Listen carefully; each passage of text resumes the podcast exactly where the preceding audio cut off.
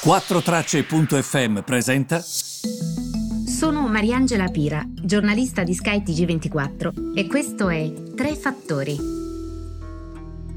Buongiorno, benvenuti. Tre fattori del 18 giugno. Allora, ehm, non possiamo non partire da quello che sta accadendo in Asia questa mattina perché le materie prime sono in deciso calo e sono in deciso calo uh, per, per non dire a causa, della Cina. Che cosa sta succedendo? Eh, sta succedendo che sostanzialmente i prezzi delle materie prime sono cresciuti tantissimo. La Cina ne fa grande incetta e quindi non può permettersi di pagare tantissimo le materie prime. Come vi dicevo infatti tempo invece prima, quando sono scese, per esempio il prezzo del petrolio, la Cina l'ha comprato proprio per pagarlo a basso prezzo. Che cosa accade quindi? Accade che la Cina mette mano, si dice sempre, alle sue riserve. Che cosa vuol dire?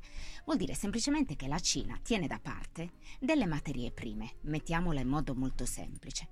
Mette semplicemente mano a quelle materie prime per farne incetta, anche in questo caso, e metterle sul mercato. Avendo più materie prime, quindi più rame, più mais, più altre cose all'interno del mercato, i prezzi scendono perché ci sono tante materie prime, no? Quindi tu le paghi meno perché sai che c'è l'offerta il prezzo sale quando diciamo l'offerta scende, se ce ne sono di meno per accaparrarti quelle che ci sono paghi di più. Quindi questa è una cosa molto importante, va sottolineata perché sta sicuramente scendendo. E, um, alcuni mercati hanno completamente cancellato i guadagni di quest'anno. Guardiamo per esempio oggi i future sulla soia, ieri hanno completamente mh, mm, vanificato tutto il guadagno del 2021. Altre materie prime che hanno visto dei grandi rally evaporare eh, per esempio sono platino, sono il nickel, sono lo zucchero, ehm, insomma fate attenzione perché questo è sicuramente un argomento ehm, da guardare eh, oggi.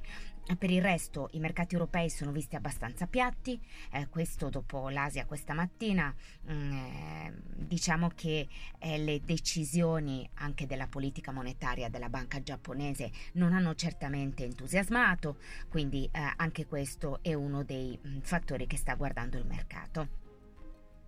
Attenzione perché invece per quanto concerne sempre la geopolitica internazionale, eh, il leader nordcoreano Kim Jong-un ha detto di essere pronto sia al dialogo sia al confronto con gli Stati Uniti. Quindi quest- in questo modo, diciamo così, ha potenzialmente offerto una sorta di apertura per colloqui con l'attuale presidente americano Joe Biden e anche questo insomma va, eh, va confermato. Um, ricordiamo sempre che ovviamente... Mh, tutte queste prospettive sul rialzo dei prezzi, su questa inflazione di cui tanto si sta parlando oggi, guardate che è capitato anche a me ieri, eh? Voi vi ricordate, prima del Covid, un caffè, io quanto lo pagavo a Milano? Forse in alcuni posti era già salito a 1,10, però in media anche un euro, nella gran parte dei posti dove andavo. Adesso non è più così, eh? Stiamo intorno all'1,20, ma anche fuori dal centro. Ma dai, 1,20? Ma stiamo scherzando? Allora, ehm, apro anche un'altra parentesi. Nel momento in cui sono io che decido se redistribuire, va benissimo, esempio lasciando la mancia al tassista e attenzione, i prezzi sono saliti anche qui, ma tanto è, se tu fai la stessa corsa, lo stesso tragitto con persone diverse, scoprirai che con alcuni paghi proprio pegno. Se io posso, io posso pagarlo 1,20 euro di caffè, ma c'è magari chi guarda proprio al centesimo in questo momento perché è stato mm, molto colpito dal Covid e vuoi togliergli anche la soddisfazione di prendere un caffè a un euro? Non è giusto che l'inflazione, quindi quello che è successo anche alle imprese, a chi appunto per dire che anche ai bar non è giusto che lo paghi il consumatore, non è giusto che a pagare sia sempre il consumatore.